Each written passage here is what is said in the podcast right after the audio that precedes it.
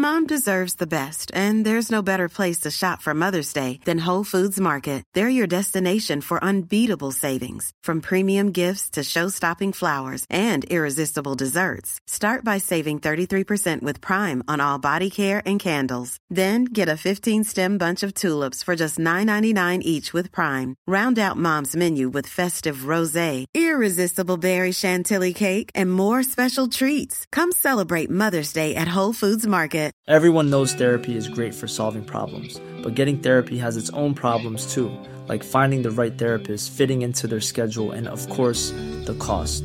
Well, BetterHelp can solve those problems. It's totally online and built around your schedule. It's surprisingly affordable too. Connect with a credentialed therapist by phone, video, or online chat, all from the comfort of your home. Visit betterhelp.com to learn more and save 10% on your first month. That's BetterHelp, H E L P. Hey, I'm Ryan Reynolds. At Mint Mobile, we like to do the opposite of what Big Wireless does. They charge you a lot, we charge you a little. So naturally, when they announced they'd be raising their prices due to inflation, we decided to deflate our prices due to not hating you. That's right. We're cutting the price of Mint Unlimited from $30 a month to just $15 a month. Give it a try at mintmobile.com slash switch. $45 upfront for three months plus taxes and fees. Promote for new customers for limited time. Unlimited more than 40 gigabytes per month. Slows. Full terms at mintmobile.com. Reproducer. Hello, I'm Jenny Nelson. And I'm Mark Jeeves, and welcome to Reproducer, a podcast all about the art of radio production. Now, Jenny and I work together on Scala Radio, and we've been lucky enough, both of us, to spend most of our working life in the industry, uh, doing the job that we love the most, which is that of producing radio, making radio shows. But what we wanted to do was kind of speak to other people in the industry to find out exactly what that job is. What is the job of a radio producer?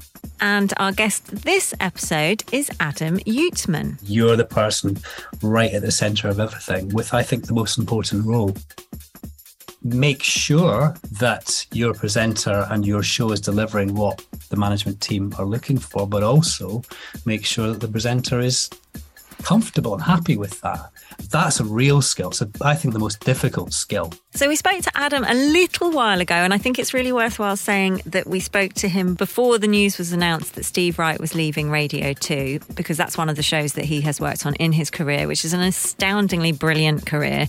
Um, we find out from him how he got into radio, what he still loves about it. He talks about talent management, which is a really big part of radio production, the differences between producing on air talent at commercial versus BBC networks. And he also shares the biggest influences on his career as well. So lots to talk about. Let's get stuck in. Reproducer. Producer. Reproducer. Welcome, Adam Uytman. So, your career, a uh, long career, I think it involves, I'm going to just give a quick rundown. As far as I am aware, Kerrang, XFM as was, Radio 2, Six Music, Radio 1, production company Listen. You are currently development director in the international team at Acast, which is hopefully something we'll get to later. Have I missed anything off? Any of them? Uh, almost all of it. Um, I started out my career at a radio station called Beat 106 um, as a producer, um, which uh, then became XFM Scotland, then became Galaxy Scotland, and is now Capital Scotland. So um, that's, I think, the only one you missed out. Um, otherwise, okay. you got it. And student radio and community radio. So, going back to the beginning, then, what drew you to radio in the first place? I remember a very specific moment when I was, I think I was 15 years old, I was a really, really big music fan. And I was walking down the street with a friend, uh, talking about the fact that I love music, and I really wish there was something I could do, like career-wise in music. Um, and actually, I'd really love to play records on the radio. They were records back then, you see. Um, and this friend said, "Oh, you do realize there's a radio station. I, I grew up in a place called Pitlochry, um, which has and still has had the first ever, I think, the first ever community radio station license, uh, a station called Heartland FM. And they said." You should go and get involved in that. And I went, oh wow, that's a great idea. And you know, it was run by volunteers, it's run by the community, so I knew people that worked there. And I got in touch with somebody, and that's how it started for me. I basically said, Can I come play records on the radio? And eventually, that's what I did at a community level. And I got this passion for music out by starting out as like literally the the the token young presenter on this radio station, um, and played like loud rock records on a Friday night um, to Highland Perthshire. Um, and yeah, I just this this again, you know, originally for me it was music radio and and this ability to share my passion for music with, even if it was just ten people, I just found really really exciting. So I'd discover music and then I'd go and talk about it on the radio, and that's where it started, I guess. And now, with decades of experience behind you, what would you say um, you love about radio, and what do you, if hate might be too strong a word, but what what do you dislike about radio as a listener and working in the industry?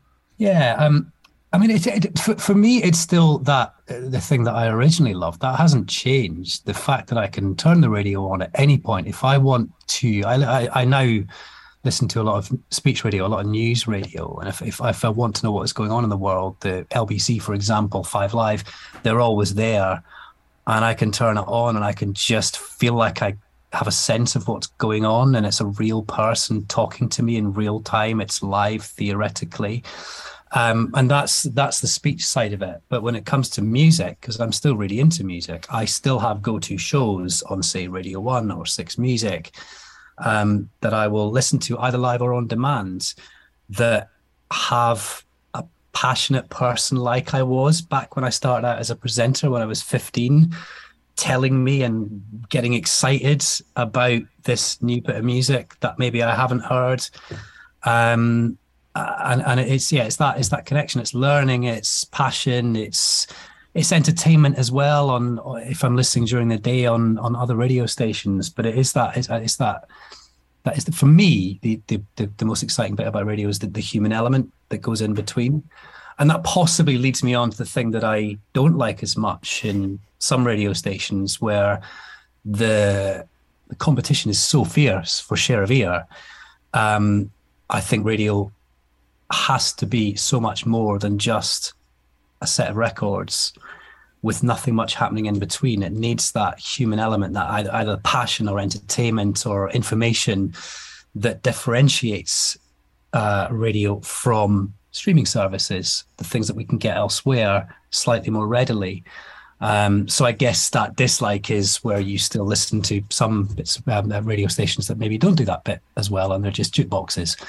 There is a place for that, but I don't know if that place is as relevant anymore in radio now that there are streaming services and so on. But yeah, it's that human connection, learning and being entertained, and just hearing genuine passion. And for you in your career, have you got a proudest moment?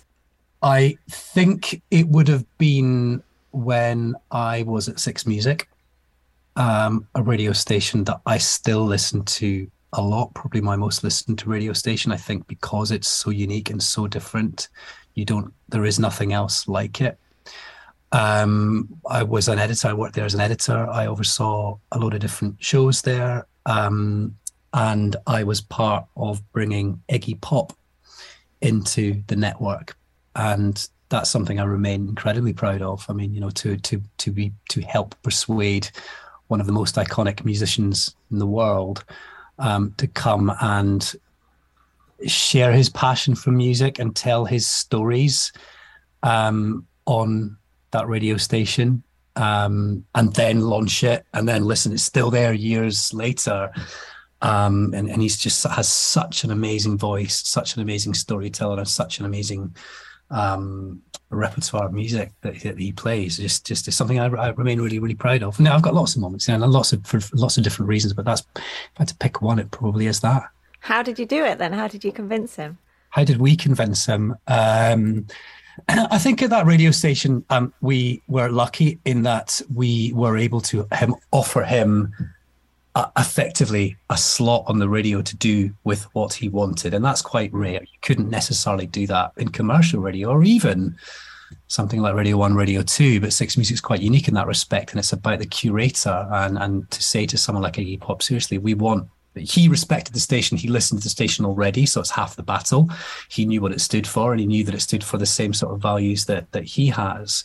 Um, so to be able to say, "Come do your thing," basically, um, I think is ultimately why. But I think there's probably only one radio station that maybe could have done that in that way. Um, and then to, to to to stay true to that and allow him to come and do his thing week in week out where he is fully respected as the curator and the storyteller um, and not interfered with by you know the, there is a producer in the mix of course and they make sure that show is as good as it possibly can be and that producer will recommend music but ultimately iggy is the reason the audience comes in the first place uh, to listen and if you were to change that it wouldn't work in the same way so, if Iggy Pop's your proudest moment, do you have a nightmare moment or one that you look back and think, well, a low point that you're willing to share? Um, I tell you what, it's not so much that it's a low point. Um, uh, maybe it's more, more of a general answer, but I've been lucky to have worked with some very talented presenters um, who are difficult um, and that I found really, really interesting. I did 10 years in commercial radio um, before I then joined the BBC. And I think there's, de- there's definitely a different approach to how you might produce um, talent on air talent, should I say, in commercial and the BBC. And to be fair, even on individual BBC radio stations, depending what the priorities are on the radio stations. So, you know, if you are lucky enough to be a producer that works with these types of talented individuals, you end up coming up against some quite difficult situations. Um, and maybe you don't manage to get the very best from the presenter depending on who that presenter is. Uh, maybe you do. Maybe that's another proud moment that little wins are, are, are really important. But I guess if you get to produce, say, presenters that have done it for 30, 40 years and are absolutely at the top of their game, that's quite a challenging type of show or type of presenter to produce um, because they really know what they're doing. And you know you might know what you're doing as well but you know what is it what is it that you can bring to that presenter that really adds value? Uh, and if they're quite set in their ways and maybe they're set in their ways for good reasons because they really know what they're doing how can you influence? How can you change? How can you make them better? How can you help them move forward when radio needs to reinvent itself?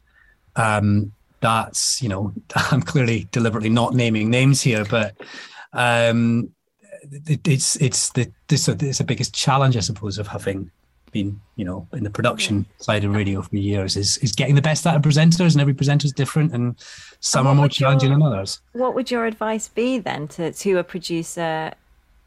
having those kind of issues the, the set in the way issues from the talent who've been doing what they do and they do it very well for decades what's your advice been in the past or what would it be I mean, every, obviously every presenter is different, and the way that you work with each presenters has to flex for that presenter's style and quirky ways because they're all mad, aren't they?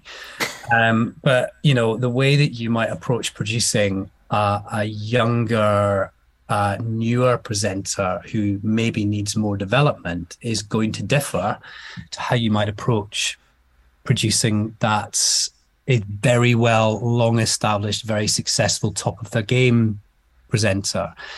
And but there are probably also lots of similarities in that I think gaining their trust, um, really understanding what they need from you as the producer. And it might be that all they need from you is the tools and the information um, to then do their thing, or they might need a, a, deep level of, of guidance and engagement from you and advice and coaching or somewhere in the middle.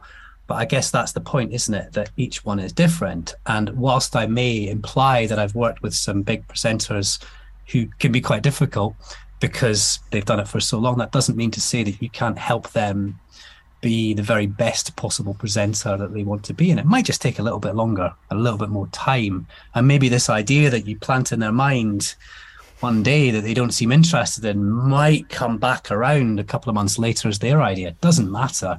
The end result's the same. Um, you know, 10 years ago, trying to persuade a, a, presenter that they should really be involved in social media in some way because quite a large chunk of their audience use it and therefore it's a way to engage with your audience um, was a good example. Nah, it's, it's it's not worth it. Let's not do it. Let's not get involved. But actually, keep having that conversation, keep bringing it up, and just be patient. And eventually, that presenter might come around or, or realize themselves, or come back and say, you know what, you're right. Um, but the brand new presenter that's just started their first show on Radio X or Radio One or whatever may get it immediately, and they may be looking to you to really steer and advise what they do.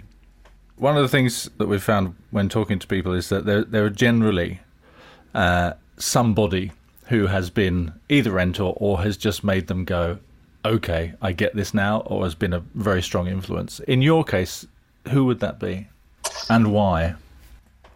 I, I, I imagine this might be the case for quite a lot of people, but the, the, the people that you work with earlier in your career, I think are probably going to be pretty influential because it's where you learn first. It's where you start to learn learn your skills. And there was an original boss of mine who ran Beat 106 um, when I was a producer there and went on to run Kerrang, where I became head of music, um, called Andrew Jeffries. And he was just really, really focused on one very specific way of doing radio, but that very focused, very formatted, tightly um, presented, tightly produced um, format that 20 years ago really worked and, and was big. And I just, I, you know, I, I, he's also someone that um, took a bit of a risk, took a bit of a gamble on me because I was still really new in. I don't think I even had a contract at the radio station, Beat 106 at the time. And I think he hopefully saw someone that would work hard. And so he, brought me in properly and and got me sorted and started teaching me and gave me quite a lot of responsibility quite quickly, including music programming, which was a thing that I'd always really wanted to do. And he effectively taught me how to do that, and then trusted me to get on with it.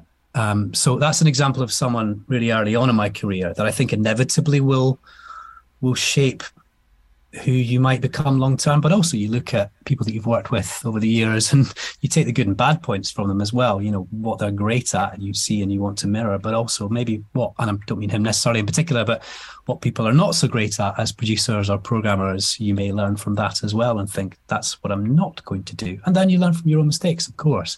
But then I think later in my career, um, I, I, I was lucky enough when I, I, joined the BBC after commercial radio. I, I went on to produce Steve Wright in the afternoon, um, who is just an absolute legend as a presenter. And you know, I, I he's a has very high standards when it comes to his producers, um, and that as a producer really forced me to up my game significantly. That you know, if you missed an edit or made a mistake in a script or gave him wrong information or whatever, he would rightly, because he has a large audience on Radio 2, not be particularly happy about that. And that just made me think more carefully about what I did as a producer and how I went about it and my attention to detail.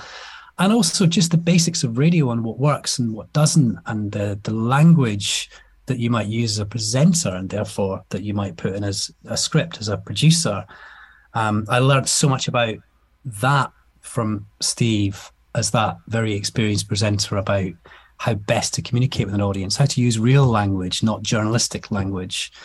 Um, just talk like they talk and and so on. Just just just lo- lots of little small things over my three years producing that show that I took away, but it was particularly the attention to detail thing. That it's like standards basically. Be as good as you possibly can be, and you'll have an audience of eight million as he does.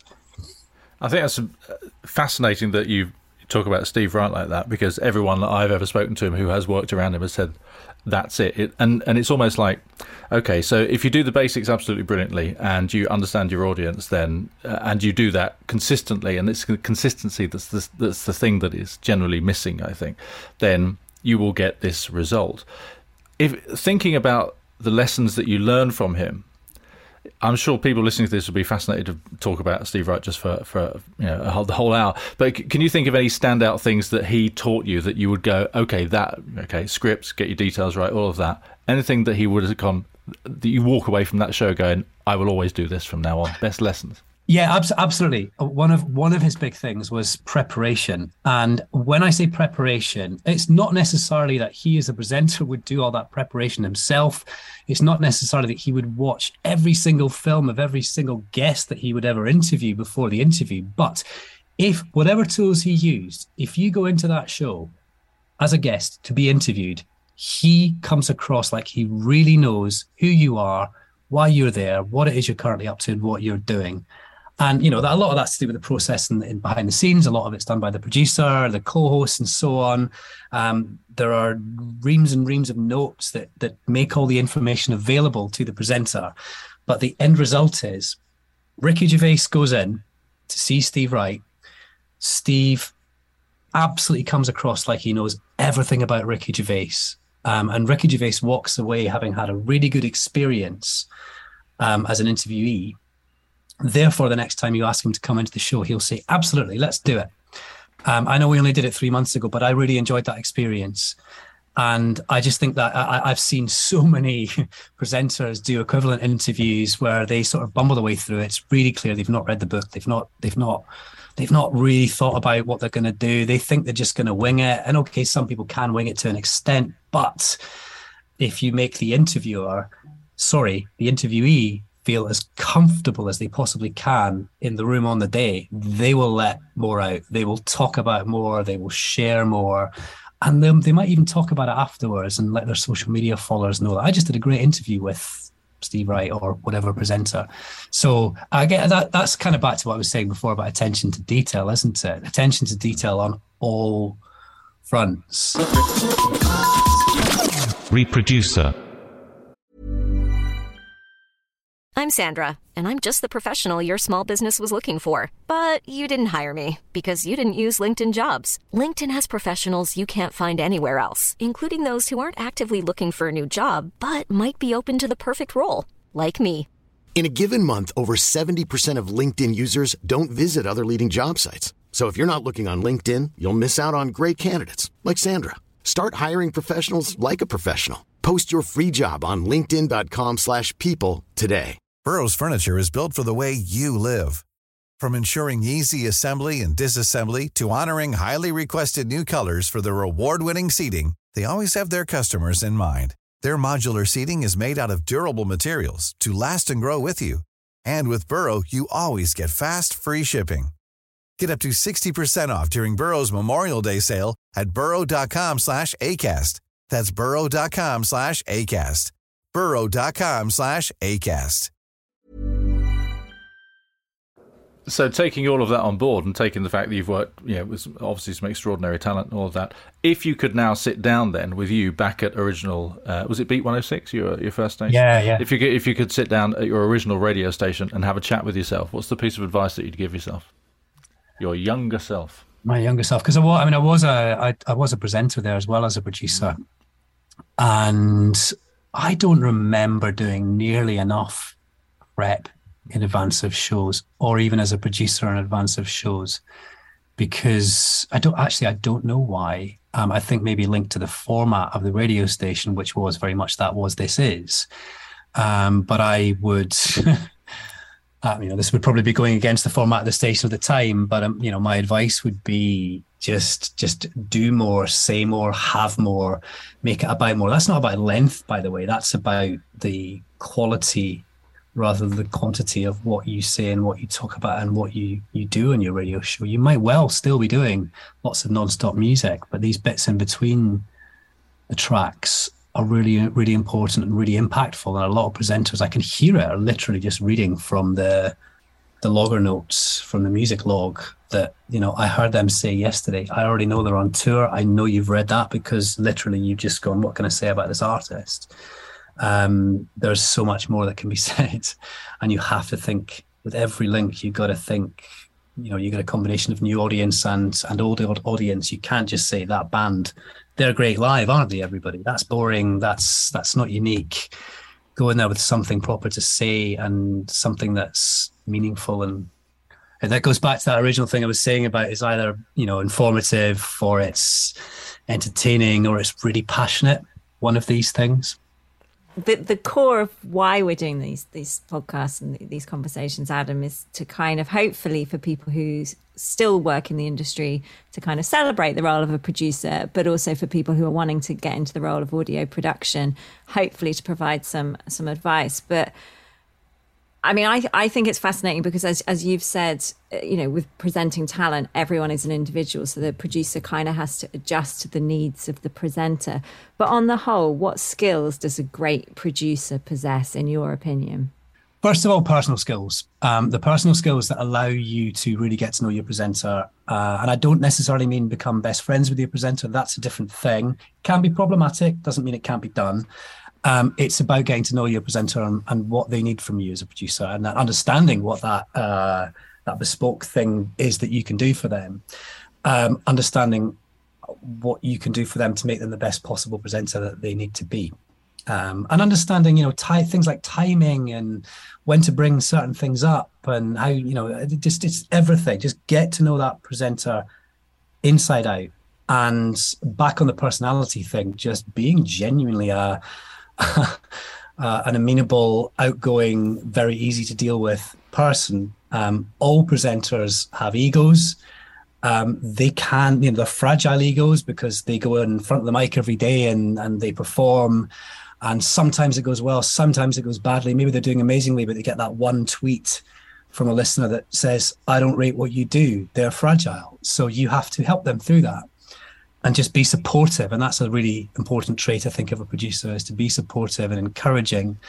Um, I think to be a coach and a mentor is important. How you go about doing that is probably different depending on who the presenter is. It can still be done on those very, very experienced presenters that have been doing it for longer than you, but you just maybe have to go about it a slightly different way and, and helping coach and, and teach and sharing the knowledge that you have to make that presenter the best possible talent they can be.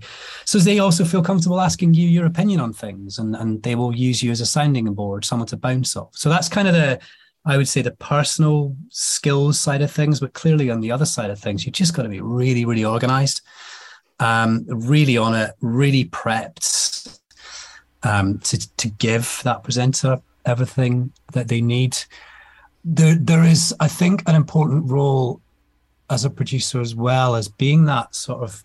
I don't want to say middleman because that's not quite accurate, but that, but certainly a person in the middle, which is the same thing, between you know what goes out that comes out of the speakers and what the radio station wants to happen in the first place which can of, often be maybe slightly different. Uh, what the presenter might want to do might be slightly different to what management might want to do. So you've got to be quite diplomatic as a producer and um, make sure that your presenter and your show is delivering what the management team are looking for, but also make sure that the presenter is comfortable and happy with that.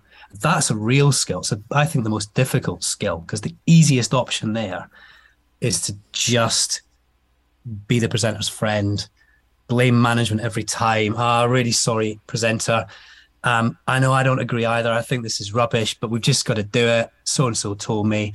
Um, that might get you the result, but it's, I think, a very bad way of dealing with it. I think explaining to them and helping them understand why we need to do things in a certain way um, so as they're kind of they understand the strategy if if there is a strategy in the first place and, and not setting one against the other that's maybe what i mean by being that middle man the person that just pulls it all together and makes it all gel so, that, so there is there is never a them and us i think that's probably the worst trait in a producer and it happens with maybe most producers that um you know they don't manage to position themselves in the in the right bit of the middle so what is what's that skill? That is diplomacy. That's um, management, managing upwards and downwards and sideways, and managing expectations and communication.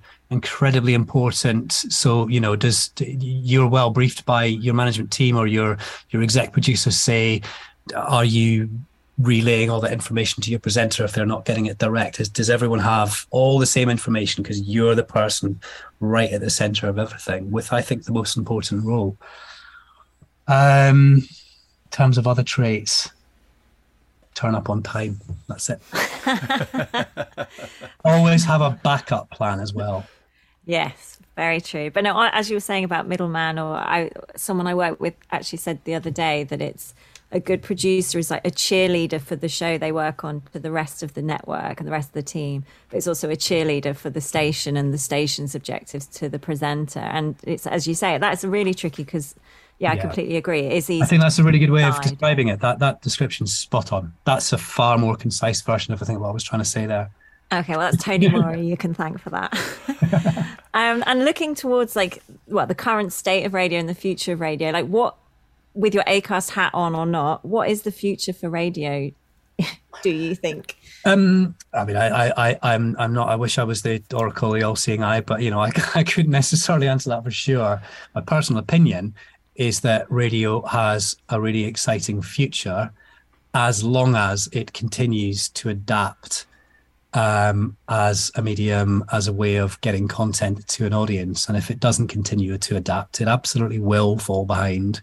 Um, we're a long way away from that. Um, what is it? What was the latest RAJAR? Was it something like 80% of the population? These are made up figures. Something like 80% of the population listen to radio. That's huge. So to argue that radio is, is dying wouldn't be correct. But the younger end absolutely are not listening to the radio in the way that I did as a 15 year old and ultimately led me to get in, getting into it. I've got three kids, two, you know, the, my oldest are 10 and uh, seven, nearly eight.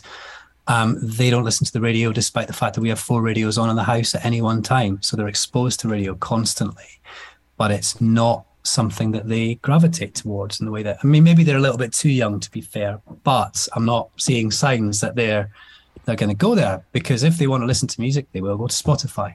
Um, if they want to listen to speech content, or they don't really, but if they did, they would, they may go towards podcasts or even audiobooks. They do listen to some audiobooks. Um, so there is a problem, but clearly there are a bunch of uh, brilliant uh, brains in youth radio trying to work that out and trying to reinvent radio for younger audiences. And I think a large part of that's about just being on the right platforms and also injecting that personality back in and making sure that it is more than just a playlist. Um, but also maybe making, you know, on-demand content available so as people can listen to stuff as and when they want it. Whatever that audience and the, the, the next generation of radio audience is looking for. That's basically what we have to do as an industry. Be that the content that we generate and, and produce, or the platforms that we're on, or you know when we make it available to be listened to. It's it's it's got a, it's got a future as part of the mix for sure. But Spotify are not messing around. They've got very very very deep pockets. Neither are Apple podcasting i think's really interesting clearly that's um, I've moved into more into the podcasting side of things uh, most recently in my career. It's really exciting. It's exploded. Um, you know, podcast listening is just huge, and I think that is because of the ability that podcasting has to give people a far wider range of content that maybe suits their needs better. And niche doesn't have to be tiny; it can be big if it's global or national. Um, it's also, uh, you know, you're not beholden to a, time schedule. you don't have to finish at the top of the hour for news. Um, you don't really have to think too much about whether or not swearing is right. If you think it's right for your podcast, you will do that um, as long as it's on the right side of the law and so on. So it's just if if you're looking for edgy, it can be edgy. If it's if if you're looking for comfortable, it can be really comfortable. It's very personal. All all a lot of what I'm describing there, I think. Are, are traditional traits of radio not all of them but you know the, the, the intimate nature of it the one-on-one thing that we've always talked about as, as radio producers um, but I think with podcasting even even more so. So podcasting absolutely is another example of what could be seen as a threat to radio, but clearly radio groups, commercial and BBC, see that as an opportunity. And the BBC in particular, through BBC Sounds, are releasing a lot of podcast content, realizing that that's another way to create great audio content that that reaches both a younger and older demographic. So that's back to that thing of just constantly reinventing. I mean, what is radio anyway? Our podcast radio? I mean, it's audio content that you listen to with your ears. So it's just, just slightly different form, isn't it? Yeah, it's that thing of exp- trying to explain what a podcast is to your parent, and it does, yeah, come down to uh, kind of like radio, basically. You just don't end well, up like that. Yeah, we, someone said this to me recently, like trying to answer the question, "What is a podcast?" And they've concluded, and I agree with this. A podcast is basically whatever you want it to be, whatever you think your audience wants to listen to, is a podcast. Um, could we say that the same? Is that the same in, in radio? What is what is radio? Radio is a means of transmission, but the content itself can be anything. It can be whatever you think your audience wants to hear. Um, so if over time music intensive stations think they want maybe injecting more personality would, would be a good thing great do that if you think it's the opposite and maybe there's more to be had by having more jukebox type radio stations um, with the right music and the right production, great, do that. It's got the flexibility. Um, it just has to adapt or it will die, but I don't think it will. You mentioned BBC Sounds, but are there any specific stations or brands who you think are doing well on the adapting? I think those that, if you're talking about the commercial space, those that have realized the opportunity that exists commercially in podcasting, where it is possible to create some really compelling standout content that audiences will listen to through podcast platforms um, that maybe you don't limit by only making available in one place that ultimately if you get the audience the brands and advertisers will follow. And i think i think commercial radio networks possibly have a little further to go on that but some are doing it fairly well um, with some quite strong um, news brands actually in particular in the podcast space um, where they've created these strong podcast brands that are maybe linked to the radio station or the parent company's brand um, that have big audiences and importantly they're selling. It's a new revenue stream for them where they can monetize um, outside of the traditional radio linear format. So the smart ones in commercial radio are doing that well i think. And that i think is you know I haven't really talked about that have i? But the commercial opportunity in podcasting is huge. Um, if you and and the, the the the opportunity to get that audience in the first place is there for the taking if you can come up with the right content. And you might have to think outside of the box and maybe take yourself away from the core radio station to get that but it doesn't mean you have to go away from the core radio station values. But create that content build an audience by promoting it in the right way and the revenue theoretically will follow um, and you know there are plenty of global examples of that. I mean, as in global worldwide, where you know iHeart, NPR, big big American networks have been created off the back of successful radio stations, and they're you know it's uh, back to that thing that I was saying before about you know maybe maybe it is radio. It's just a different format, isn't it? It's a different way of getting audio content to an audience and then monetizing it it's been a fascinating conversation, Adam, because uh, because you you straddle both worlds, and there's one that we know very well, which is radio, and there's one that we're getting to grips grips with, which is podcasting, and it's great to hear your positivity that radio has an opportunity to get in there, which is great. So, if you if, think about you as a producer back now, and take your corporate hat off, if you like, is there anyone that you have never? I mean, you've worked with Steve Wright, so that's kind of high up the list, I think. But anyone that you never got to work with that you wish you think I wish I had made a radio program with this person. Who would it be? Who's your dream talent? It's actually really simple, um, and, and I say this because this was my breakfast show when I was sixteen, um, and it was Chris Evans. I, I, I didn't even talk about that when talking about influences my original influences, of course, are actually were actually the presenters that I grew up listening to. In fact, it was two. It was Steve Lamacq on at the time the Radio One evening session, and that radio show got me passionately into music. That's where I learned about music. That's where I learned to love it. And clearly, I looked up to Steve Lamacq as someone that did that. Uh, and you know, there's a huge influence. Um, I, I I didn't uh, really work with him at Six Music, maybe a little bit on the odd project here and there. But then, as I said, the the like the the big breakfast show, the the entertainment breakfast show that I grew up on was Evans. I mean, I, I loved that show. I would record bits of it if I was going to miss it and listen back to it later in the day. Um, and I did work at Radio Two at the time. He was on breakfast, but I didn't. I didn't get to work with him. And I, you know, you're talking about people with very, very high standards. My understanding is he's one of them as well. Uh, and I'm sure I would learn, would have learned an awful, an, an awful lot from working on that show. Um, but again, it comes goes back to who inspired you in the first place. Um, probably him. Uh, we're just going to close with uh, to see whether you can do this just for uh, entertain our own entertainment here. Uh, is there a moment in your radio career that you could describe, if you had to, as OMG? Yes, producing Steve Wright. Um, and just for the record, um, I'm not a conservative voter. Never will be. Um, but I was sat, sat in the studio uh, and we were getting the show ready, and Jeremy Vine is on the air, and the door to the studio opened, and David Cameron just popped his head in. No one came in in advance to check for bombs, any any kind of security. He just opened the door, popped his head in, and said, "Excuse me, do you mind if I popped in to say hi to Steve?" All right. Yeah, sure. I think I might have even said something awful like, "You're the prime minister. You can do what you want," which I regret. Um, and yeah, he did that, and he walked in and he shook Steve's hand, and they had a you know a superficial, polite chat, and then he just walked away. I think he'd just been a guest in the Jeremy Vine show and decided just to pop in. And I was like, I said as soon as he left, I said to Steve, "Do you know what? I, I, it takes a lot to impress me, but that really impressed me." Um, and just that just made me go, "Wow!" Um, despite clearly uh, my political beliefs uh, around him, it's still so to me, I guess working with a radio presenter that the you know the prime minister would just want to come in and say hi to. I don't necessarily think they knew each other. I think it was just one of these because he could. So this was while he was PM, right?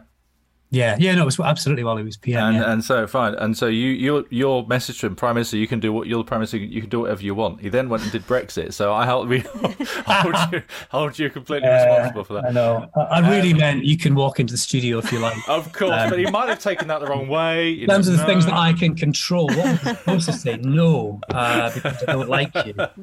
Um, um, have you got an uh, and, and have you got a FFS moment as well? Um, the answer is yes. I can't think of it. Yes, of course I do. I'm genuinely trying to think. Oh no, okay, all right. When I was a presenter still at Beat 106, um, and we were doing an outside broadcast uh, in advance of, I think it was the Edinburgh Hogmanay Street Party. We were going to be taking a, a concert live to air, and we were broadcasting from, I think it was like the oh, the sales office in Edinburgh, and we were connected by ISDN, if you remember that. Um, and the ISDN line just kept dropping in and out. I think I was just doing the links only, and the music was being played back in the studio. So I would put my mic up, say something, someone else would press the button, music would play, and the ISDN line kept dropping out. You know how you can hear it in your headphones, just like that little that little clippy noise.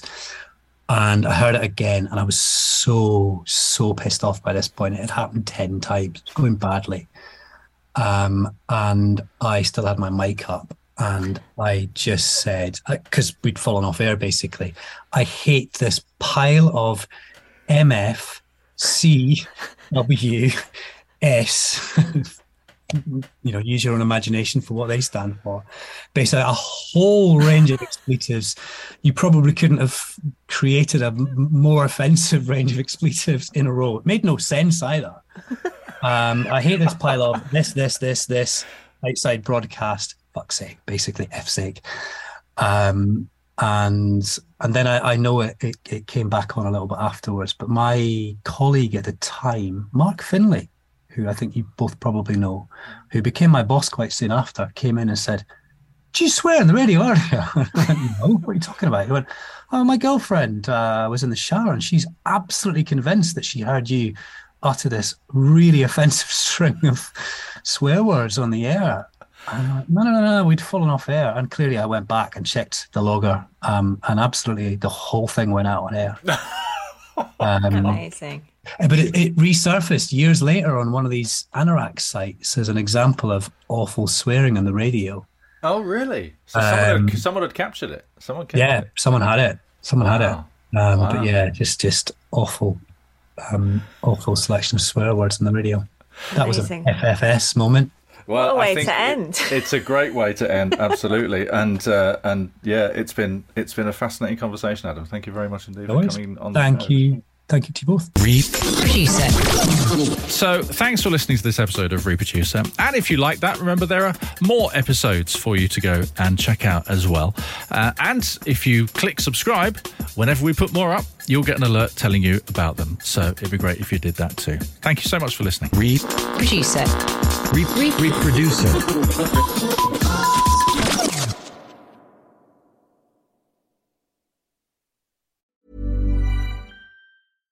Selling a little or a lot? Shopify helps you do your thing however you cha-ching. Shopify is the global commerce platform that helps you sell at every stage of your business. From the launch your online shop stage to the first real life store stage, all the way to the did we just hit a million orders stage. Shopify is there to help you grow. Shopify helps you turn browsers into buyers with the internet's best converting checkout. 36% better on average compared to other leading commerce platforms because businesses that grow grow with Shopify. Get a $1 per month trial period at shopify.com/work. shopify.com/work. Mom deserves the best, and there's no better place to shop for Mother's Day than Whole Foods Market. They're your destination for unbeatable savings, from premium gifts to show-stopping flowers and irresistible desserts. Start by saving 33% with Prime on all body care and candles. Then get a 15-stem bunch of tulips for just $9.99 each with Prime. Round out Mom's menu with festive rosé, irresistible berry chantilly cake, and more special treats. Come celebrate Mother's Day at Whole Foods Market. Hey, it's Paige DeSorbo from Giggly Squad. High quality fashion without the price tag. Say hello to Quince. I'm snagging high-end essentials like cozy cashmere sweaters, sleek leather jackets, fine jewelry, and so much more. With Quince being 50 to 80% less than similar brands. And they partner with factories that prioritize safe, ethical, and responsible manufacturing. I love that. Luxury quality within reach. Go to quince.com slash style to get free shipping and 365 day returns on your next order. Quince.com slash style.